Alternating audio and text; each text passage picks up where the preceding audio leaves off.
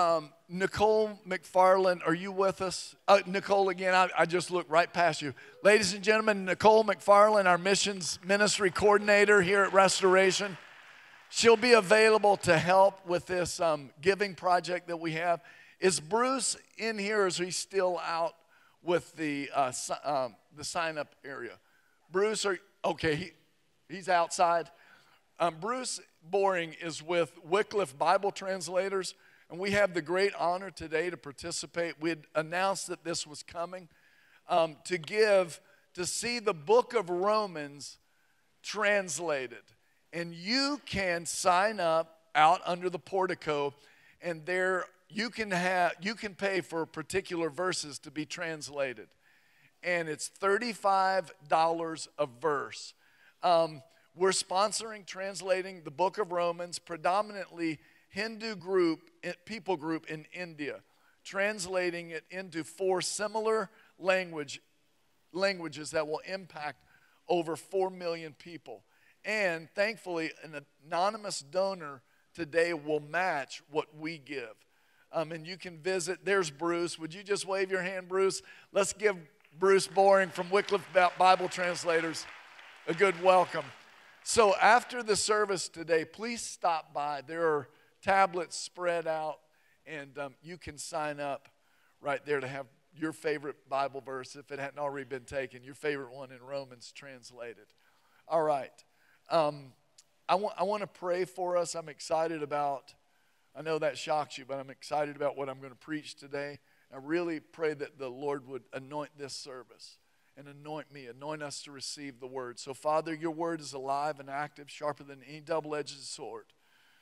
And, and it, it comes alive when us, when we are open to it. May we be the, the soil that was the good soil, not the rocky soil, not the soil that had the cares of the life and weeds that grow up and choke it out. I pray in the name of Jesus for the anointing that comes and makes preaching like glorious and heavenly with eternal impact. Right now, Holy Spirit, we just welcome you. We welcome you to anoint our preacher, the one who would deliver. And may there be such an, an anointing, it would be obvious to all. That's not Pastor Chuck speaking, that's God speaking.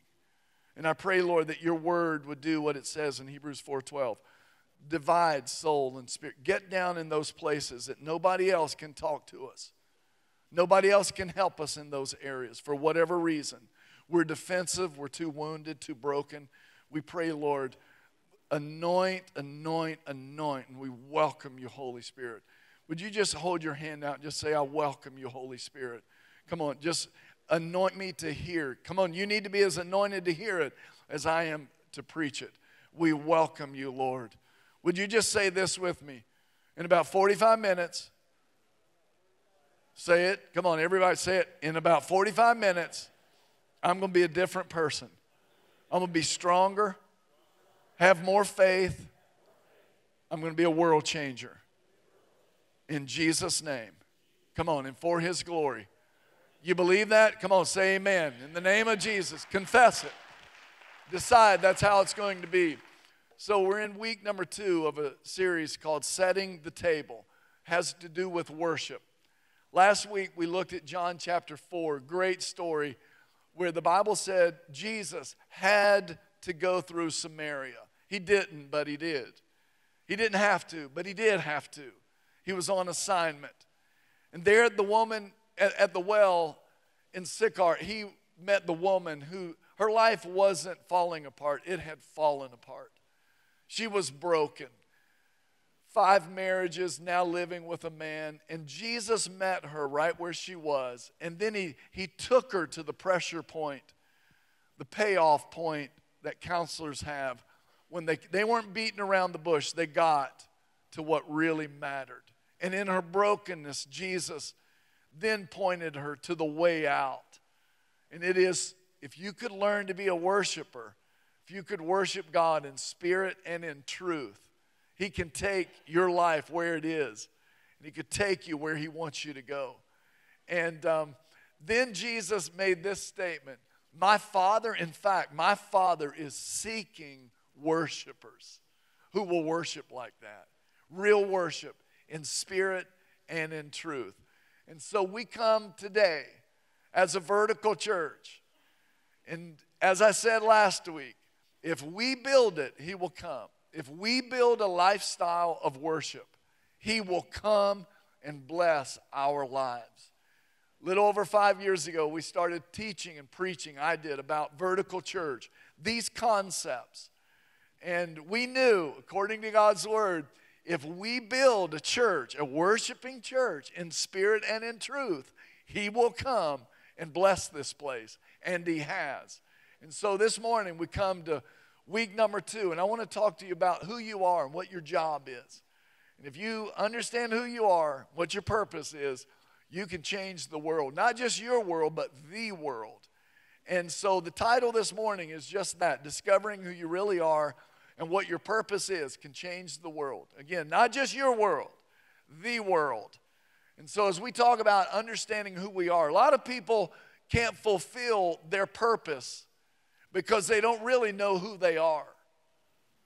You have to know who you are, like really know, be comfortable, have some self awareness, understand who you are, and who determines who I am? God does, what His Word says. When I come to understand who I am, then I'm qualified to do what I'm supposed to do, my purpose. And this is the problem of the whole world right now. This is our whole culture. You could boil it down to that. People don't know who they are. People don't know what they're supposed to do. So they're doing something, but they have a weak identity, and every time they run into some, some static or some challenges, they fall to pieces.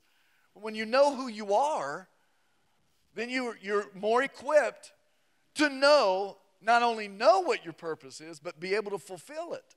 And people who know who they are and fulfilling their purpose or God given purpose, they're changing the world. Again, not just their world, the world.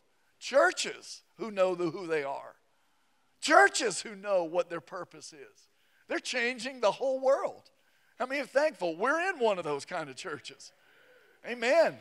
So this morning, I want you to track with me. I'm going to impart something. This isn't inspiration. This is this is fathering. This is your pastor teaching you some principles that I promise you will change your world and the world. And I want to talk to you beginning with King David. We're going to look in a second at a verse. David, who wrote most of the Psalms, greatest king in Israel, still to this day regarded by them, especially the Jews. We know Jesus is the greatest king, but he came out, of, he was the son of David. But so David, whose family was in just dysfunction, he had been the king, now Absalom, his son, had pulled off a, a coup and had a bounty on David, his father.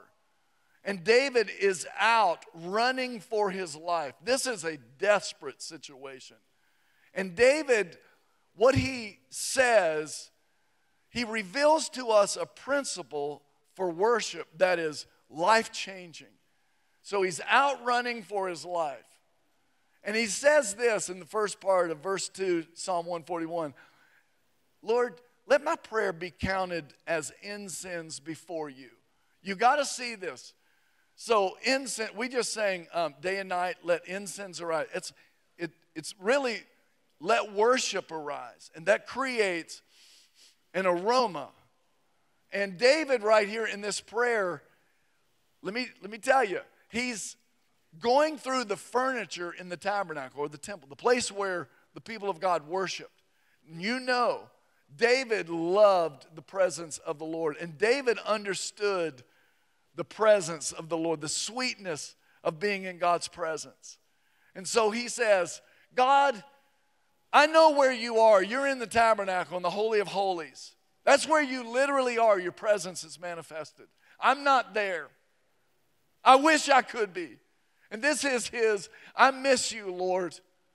I miss my time. This is his band on the run song. And he says, Would you let my prayer be like an incense before you? And what he's saying is, what the priests do in the tabernacle, that smell right outside the Holy of Holies, you know, the Holy of Holies, the green room for God where God is, and there's a curtain or a veil, and right outside that is the table of incense. And, and it, it cre- there was an aroma of worship, prayers. And David is saying, God, you're so close, you can smell that.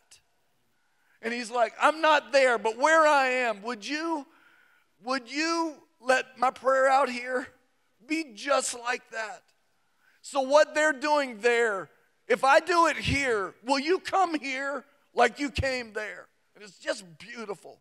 And then he continues and he says, um, and if I if I lift my hands right here, would it would you let that count like the evening sacrifice? This is just marvelous. He's going, every day in the afternoon, they, they kill an animal and they sacrifice him. And that's what the priest does there, but I can't be there. Would you let my sacrifice out here count? Just like that. And David is turning us on to an understanding of the presence of God, like the, the literal presence of God. This is what he's saying. Now, mind you, David at this time, the Jewish Hebrew people in the Old Testament, they didn't have the Old Testament. All they had was the Torah, the first five books of the Bible Genesis, Exodus, Leviticus, Numbers, Deuteronomy. And David goes, I know in, those, in the Torah, you like hands, God. You like hands offered to you in worship. And whether you're a CPA or a guitar player, you like hands. And the word, the Hebrew word for hand is yad. And the, the word yada means to wave your hands. And there's a difference. It's like God wants our hands, but not just going through the ritual. He wants, he wants them, he wants us engaged. And, and one of the words for praise is yada. We wave our hands. And David knows this because he, he knew the Torah. But what David is saying here, he does, he's not quoting scripture. He's, he's not, he doesn't realize he's writing the Bible. He's, he's pouring out his heart as an, a worship sacrifice. And it's so good, God goes, I need to put that in the Bible. Do you understand this? He doesn't realize, I need to figure this. I need to, because this is going to be in the Bible. He doesn't know it. He's just, he's living his life, and God goes, oh, that needs to go in the Bible. And he, he pours his heart out. Now, move forward hundreds of years, and we get into the New Testament after Jesus has come. Now, in the New Testament, the Jewish people had the Old Testament, and they were experts in it. They knew it from Genesis to Malachi, 39 books. And the writer of Hebrews copies this verse that we just read and he pastes it in the 13th chapter of the book of Hebrews. Now, before we read it, you have to understand this. So, the Hebrew people in the New Testament are the Jewish people, same people. And some of them have become Christians, but many of them had not. And the ones who had become Christians were now enduring severe persecution for becoming Christians. And the other Jews are saying to the Messianic Jewish people, Christianity is lame, man. You don't even have a temple, you don't even have a tabernacle. Moses is better than Jesus. And the writer of Hebrews is Hebrews isn't a town like Galatia or Ephesians. He's writing to all the Jewish Christians all around the Mediterranean who are now considering leaving the Christian faith because they're going through persecution. And then the writer of Hebrews goes, Oh man, no, Christianity isn't lame. And this is the theme of every chapter in the book of Hebrews better. Jesus is better than Moses. Jesus is better than Moses because Moses like covered our sin. Jesus took away our sin. How many you know that's better? Come on, how many you know that's mo better? And then he, Jesus is better than Moses because Moses died, Jesus hasn't. And the whole theme of that is Jesus is better. He is the ultimate high priest who took care of all of it. And then in chapter 13, verse 15, he drops this verse in and goes, Let me tell you, the Old Testament, those 39 books, they were prophesying and speaking about Jesus coming. And so the writer tries to connect these two. And he says in verse 15, through Jesus, therefore, let us continually offer to God a sacrifice of praise. Sacrifice, praise. Sacrifice, worship. Those are terms, those two words often go together. And that is the fruit of lips that openly profess his name.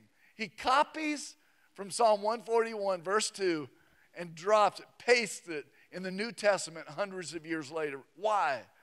Because David had established a precedent for worship that is outside of the temple. That you don't just go to church to worship.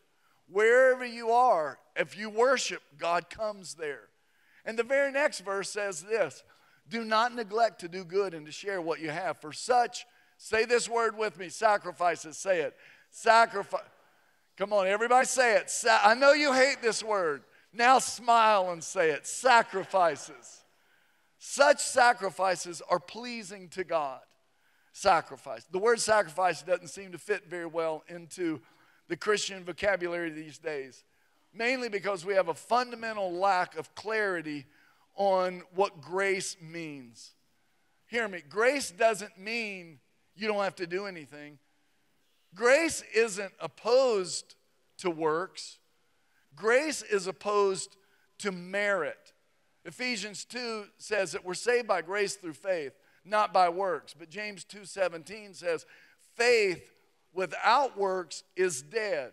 So we know sacrifice is not a legalistic word.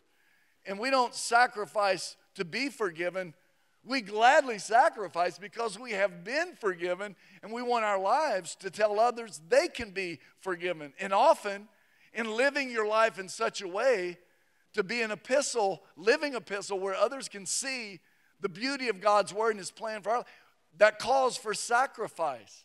And it's, this is why Paul in Romans chapter 12, verse 1 says, Therefore, I urge you, brothers and sisters, in view of God's mercy, and in parentheses, when I consider God's in light of everything that God has done through the cross, then we ought to offer our bodies as a living sacrifice. Now, we, we, we're seeing some terms and we're seeing a principle that all of the New Testament confirms it's true. What's true? That you're not just a Christian, you're not just a believer, you are a priest. I'm a priest. And that shouldn't be scary. So when I said early on, we need to discover who are we and what is our purpose? so we can do it and change the world. The first thing that we have to discover you don't just get to come here and be a Christian, consumer, believer, a person of faith. You're a priest. So let me ask you, and you answer. I've already given you the answer. Who are you? What are you? What are you? I'm, I'm looking for a whole lot more than that. What are you?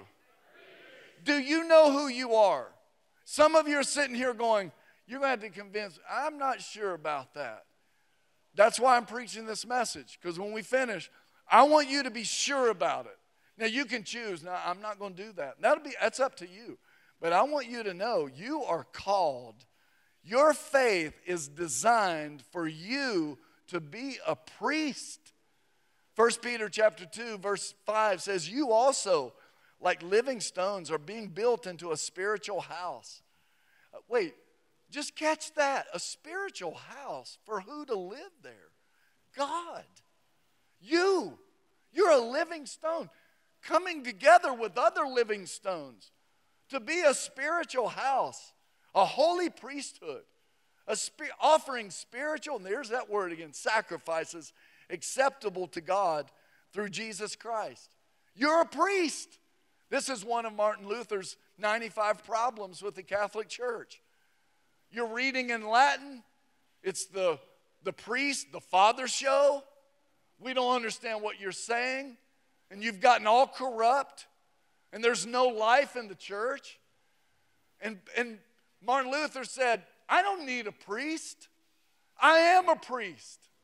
And we all today, I know this might be like swimming upstream. This is a tough sell today, but it's the Bible. And the Holy Spirit's going to confirm it in your heart. You don't need a priest, you are a priest. God doesn't want somebody to come to Him on your behalf, He wants you to come. Come on, everybody shout it out I am a priest. Now, the responsibility of a Protestant church is that every believer functions as a priest. They all give, all worship, all share, all serve, and they all contribute to the vitality of the church. Every joint supplies. New Testament Protestant churches, historically biblical churches like this one, are designed for participatory experiences. When you become a true born again believer, you cannot sustain consumerism. You'll die. And neither can biblical Christians who become consumers rather than priests. So here's the deal Christians either become priests or consumers. Priests get engaged, they're not spectators, they come off the sidelines, they get in the game. Priests get engaged in worshiping God and serving people. Spectators, on the other hand, become consumers. Worship, priests who worship, worshiping servants, they change, well, they don't change the world, God does. God changes the world through their worship. But consumers, on the other hand, they become critics. They're Yelp review, Google review experts. They can tell you at this church, the sermons, this, I, the worship, the convenience, but we can't become consumers. I, I could spend 20 minutes convincing us, many of us are consumers way beyond what we even realize. In, in uh, the book Killer Church, Nathan Finochio, a Canadian, he builds a case that, listen to me, consumer Christianity has given birth to progressive Christianity. And progressive Christianity has given birth to deconstructionism. What is that? That is, consumer Christianity is lifeless. It's not the way God designed, it's not who we're called to be. And so, consumer Christianity, our faith atrophies, there's no life. And children who grow up in homes where they're consumer parents, they go, there's nothing to it. There's no life there. It's a waste of time on Sunday mornings. And so they become progressive Christians. And I don't know if you know that term, but it's eight core beliefs that basically are not a progressive Christian is not a Christian. And when we begin to deconstruct our faith, why is the younger generation doing it? Because they're not seeing any life. They're not seeing the church be the world changing agent that it's called to be. So, what do priests do? They minister to the Lord they minister to people sacrificially, both of those things, and they see the world change their world and the world. When we come together, one of my mentors, Pastor Jack Hayford, years ago taught me every church service, it's us ministering to the Lord, ministering to each other, and ministering to the world. It's easy. We know how we worship and minister to the Lord, right? We know we encourage and pray for each other. Well, how we minister to the world? by doing just that. And when we leave, we go, we're sending out 1,500 priests into North Atlanta. And we become a container for God's glory. He comes and changes our community. I would say to you, we need to completely reevaluate our posture as it pertains to church gatherings. Not really here, because I know, and I, I, brag on you. I pulled in this morning just like just minutes after 6 a.m. there were cars here, people already preparing to serve. And the 8:30 service, people, and there'll be people serving for most of the day, and there's a mixer tonight. And, and this is a worshiping church. This is a church that, by and large, we understand we are all priests. So, why am I preaching? Because it's part of the worship series, and it fits here this Sunday. Thank you very much. But more than that, there are many people who you came in and you're experiencing the benefits of a vertical church. And I want you to get educated. And I want us to hold this as a core value that we are priests and we worship sacrificially. And God comes and He changes the world through our worship. Now, um, how many of you are halfway with me? You get where I am so far. You're a priest. How many of you know who you are? How many of you know who's sitting beside you and what they are? All right, turn and tell them real quick. Tell them who they are. Now, the second part of this this morning is David, there's another amazing verse of scripture that he sings in a song. Psalm 57, he says, My heart is steadfast. God, I'm all in. You don't just get my yod, you get my yada. You, I'm all in. My heart is steadfast. Oh, God, he says, he says it twice. My heart is steadfast. Therefore, I will sing. Now, you don't just get my hands, you get my voice. And I'm going to make a melody. Then he makes these next three words are crazy. He goes, Awake, my glory. Awake, O harp and lyre. I will awake the dawn. David says, Awake my glory. My glory? God, I thought you were the one who had the glory. The big idea here is that humans have a glory too. Now, all glory that humans have is on loan from God. And it's the best part of us, it's the unique wiring and get what we do best that thing that if you're pretty, let me just tell you something, it ain't because you got the right color of blush. If you're a stud and you're all that, and you have some unique ability, God gave it to you, and it's on loan from Him, and you are to use it to give Him glory. And when you take your glory and give it to Him, that's why the Bible says over and over Give unto the Lord, give unto the Lord the glory due his name. Give unto the Lord glory and strength. Give unto the Lord the glory. Wait, your glory, we have glory too? Yes. And this is where I know this might be revolutionary for some of us, but we need this teaching. Please listen closely. The Hebrew word here for glory, we translate in English, it's kabod, and it literally means weight. The idea behind weight in this instance is what, what you're good at. Kabod. The full experience of who I am, what I'm best at, my purpose. If I give that to you, God, I'm giving you my glory. To explain it a little further, if I'm at a party and somebody walks in, I don't know them, and I ask the host, hey, who is that? And They go, that's Candace Ramsey, Pastor Chuck's wife seven kids, got her MBA. Like. Who is that? That's, that's Don Munn. He pastored Restoration Church for 34 years. He plays pickleball. Mean racquetball player. Great teacher of the word. You go, oh, that's who that is. And you know them. When you walk in the room, what, what's your glory? Why do I ask that? Because you need to know what it is so that you can give it back to God. Kabod isn't just, listen, wait, what you're good at. It's, it's your presentness, your ability to be present, to be dialed in, to give attention to something.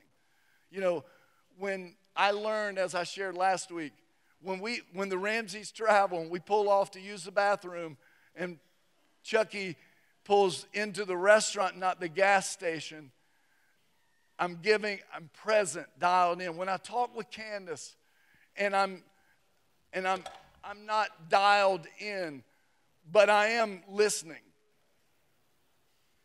How many of you know this is not listening? Yeah, honey. And she says, You're not listening to me. I was like, No, I am. And then she stops. And the Holy Spirit of Candace and the wrath of Candace comes in the room. And I put it down and I go, That's, I, I don't say this in a derogatory way, but somebody needs to hear me. God is like a woman. He's not insecure or jealous, but he is possessive. He, he wants our, I, I'm not saying women are possessive. I'm not saying they're jealous or insecure. I'm not, I promise. If I, if I said that, forgive me. But thank you for your presentness and your dialed inness. He's not like a jilted girlfriend. He's like, after all I've done for you, would you put your phone down? I want your glory. I gave it to you. If you'll give it back to me, you'll get the full weight of who I am in your life. Oh, God. Do you know in relationships, this is a, I, I don't mean to insult people, but we forget obvious things. Relational laws, dynamics. Intimacy begets intimacy. Me growing as a husband, we grew in intimacy. And I don't mean that in a cheap way. And intimacy is so much more than just sex. We're still growing in it. And intimacy begets intimacy. And so do, it does with us in the Lord. This is why 1 Chronicles 16 9, the Bible, God says, the eyes of the Lord, they run to and fro. Doesn't that sound desperate? Doesn't that sound like a God who's going, I'm seeking, I'm seeking worshipers. The eyes of the Lord run to and fro throughout the whole earth. Why? To get his kabod, his full weight of who he is, to show himself strong on behalf of those whose heart is loyal or steadfast to him or fully consecrated. And not only does intimacy beget intimacy, glory begets glory, as I've just exp- explained. When you give God glory, your glory, you'll get His. Simply put, everybody listen up. If you want God's glory, you need to give Him your glory. And let me tell you something you want His glory. You were created to experience His glory, the full experience of who He is. And your heart will be restless until you experience His glory. God, He shows up in significant and impactful ways in places where He is honored and desired. I wish somebody would say amen. Just nudge your neighbor. He's talking to you. He shows up, listen, in significant and impactful ways in places where he is honored and desired. This is why James 4 8 says the same stuff. God is seeking. There's some relational laws here. Draw near to God, He will draw near to you. And what I'm learning is as I lean into Him, He leans into me. As I bring my glory, He brings His glory. And here's the principle I want you to get now as you know you're a priest. What's your job? To bring sacrificial worship. That's what priests do. And the principle of the acceptable sacrifice throughout the Old Testament is this every acceptable sacrifice has a divine response. Are y'all out there? Let me illustrate it. Um, I told you last week when we came back to serve in this role here at this church, there were some contaminating factors in the worship ministry. And the Lord, we weren't like on a witch hunt, but it became obvious. There were some egregious, immoral things being done, and it, we were not bringing an acceptable sacrifice, and God wasn't coming and blessing it. And so we had a sacrificial choice to make. God, we don't know what this, how this is going to turn out, but we know we can't keep bringing that kind of offering to you. And so we made some adjustments, and immediately things begin to turn around and we begin to see some amazing things happen. Like, for instance, um, one day a guy that lives right through those trees is on a jog coming down the road and he comes under conviction. And he's mid 30s, works for Apple, and he's coming down the road and he starts weeping and he hears a voice say this if you can make it to the church, you'll be okay. You know the story. He came into the parking lot, knelt down, and began to weep, got in the fetal position, came into the church, said, Are you the pastor? I said, It depends. You know, the way he looked. And he said this He said, There are two things he said. It's there are too many coincidences happening in my life right now. How many of you know God works in coincidences?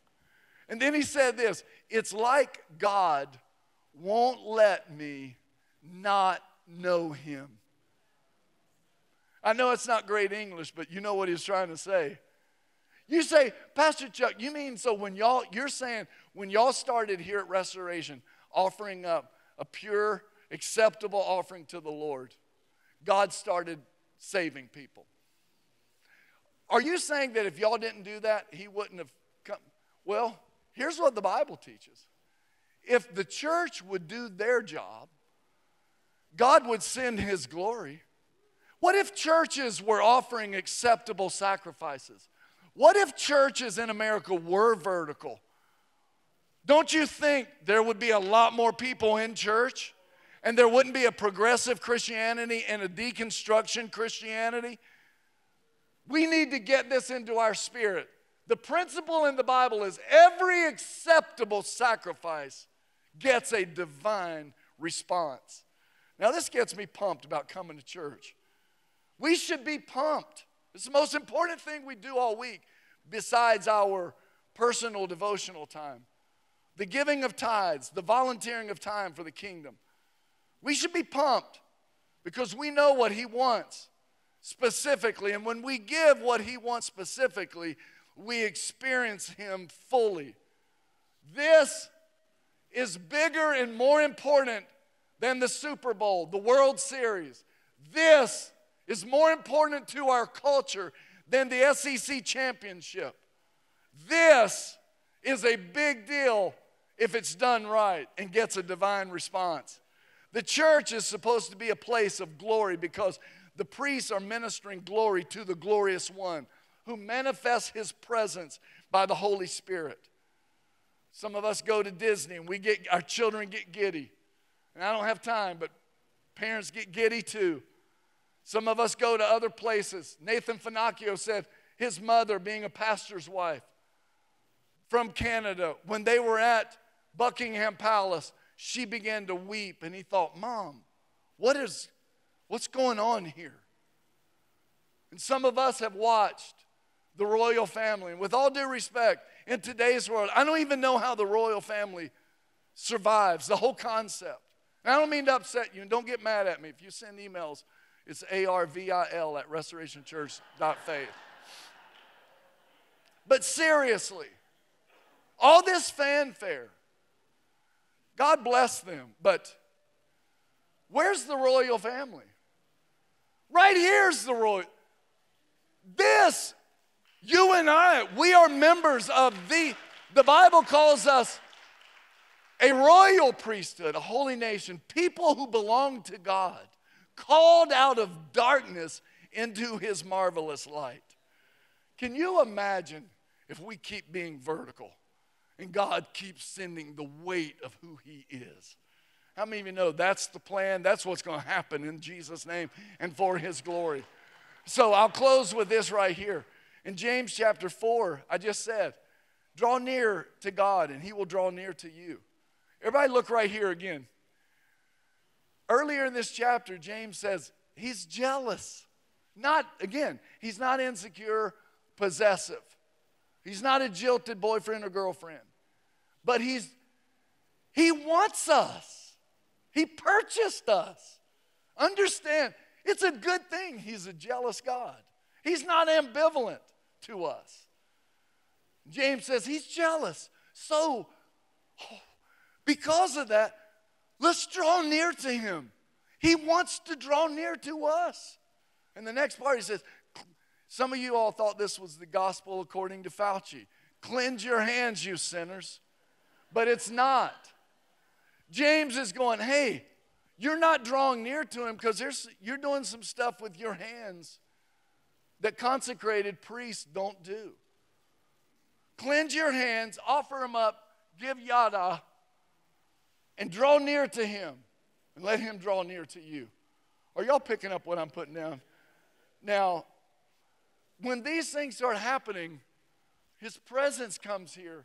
Real life begins to happen. God is speaking to some people here today at a profound level. And don't let the enemy distract you. There, some of you have some moments right now to say yes to becoming a priest and moving out of. This is a this is a this is a red letter day for somebody. You've been a consumer, spiritually speaking, your whole faith life. And God's calling you to arise, to step up, to come off the sideline, get in the game. That special ability that you have, it's special. God gave it to you. Give it back to Him and watch Him literally blow your mind and change not only your world, the whole world is counting on us, each bringing our glory to Him. Come on, would you just acknowledge what God is doing in this room right now? We just love you, Lord. We praise you. This text came in at 3:30 last week on Sunday afternoon. Uh, are the Wagners here? Is Jay Wagner here? Or Walker? They may be coming to the next service. They weren't in the first one, I don't think, either, but I didn't ask. So Jay's gifted athlete, ball player at Auburn, set all kinds of records. His son Walker's in eighth grade. And God's doing special work in their family. Walker's the middle. He's got an older sister and a younger sister. And so Jay sends this text. He says, Walker said to me after church today that it makes him emotional to think that he only has five more years left in this church before he goes to college. He says, Do eighth graders ever say that? Thank you, praise God, so grateful. Why do you think that's happening? Because little Walker's part of a church, it's got priests bringing acceptable sacrifices. And at eight years old, in today's world, a gifted, good looking kid, getting emotional like the countdown's on, I only got five more years. What is that? The Chuck Ramsey show? No. The gifted musicians? No. It's the glory of God. It's a kid going, This is real. God is real. The Bible is true. The Holy Spirit is real. And I want all of it I can get in my childhood. God, give us a generation just like that. It says in my formative years, Lord, shape me and form me.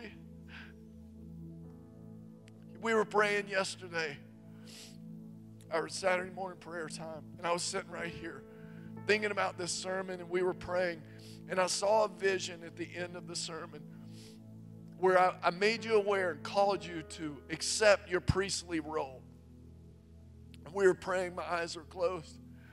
And the word arise came to me. And I, I saw in all three services people, you, going, Will the priest arise? And the whole congregation going. And Jesus coming and going, Stand up, thanks. Just like I showed. And Jesus coming and going the priest.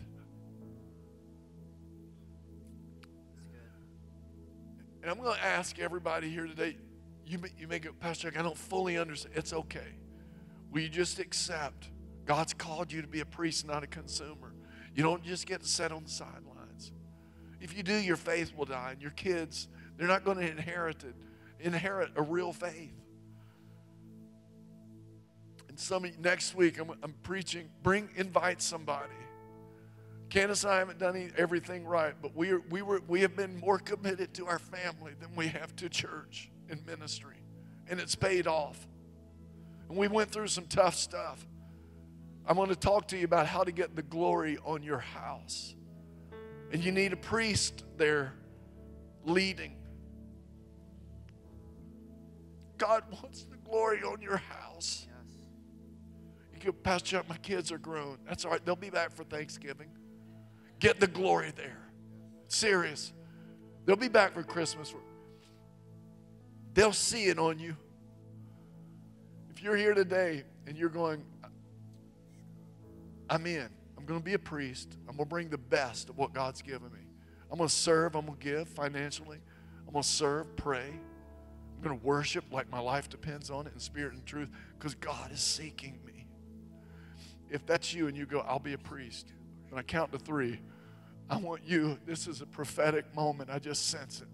As you stand up, you lift your hands. Not just Yah, Yad, but Yada.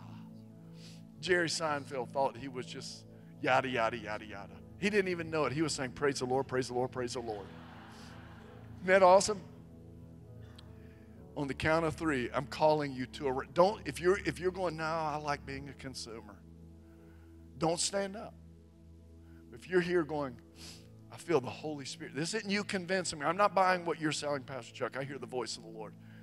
On the count of three, I want you to rise into your priestly role. One, two, three. Come on, just lift your hands. Hallelujah. Now put your heart behind those hands and just wave them unto the Lord as you feel comfortable. Lord, as we give you our glory, we hunger for your glory because we know you are searching. Your eyes are searching the whole earth to and fro. Can I find church, a church that will let me send my glory? Now just tell the Lord, I am your priest, I am your servant. Use me for your glory. In the mighty name of Jesus, we pray. Come on, amen. Now turn and tell somebody you're looking at a new person in the name of Jesus. Just tell somebody, to the best of my ability, I'm going to serve, I'm going to worship in the mighty name of Jesus. Some of you need prayer or you need to confess. I'm stepping up. You may want prayer. I'm asking elders and staff members to be down here with me between services. And as you leave today, may the Lord bless you and keep you. May make his face shine upon you. I'm not crying because I don't feel good. I feel the anointing of the Holy Spirit. God is saying, this is from number six. May the Lord bless you and keep you. Make his face shine upon you. His, God's wanting you to be Moses and reflect glory. 2 Corinthians 3. He wants to touch your countenance so greatly. Others see him when they look at you, they don't see you. Now, come on, receive this. May the Lord bless you and keep you. Make his face shine upon you. Be gracious unto you. Lift his countenance upon you and give you peace. Come on, say, I receive it in the name of Jesus. Come on, let's thank God for his word. We praise you, Lord. We praise you, Lord. We praise you, Father. As you leave today, please consider stopping by and buying five or six verses and help us um, get the book of Romans translated. I love you. God bless y'all. Have a great afternoon, everybody.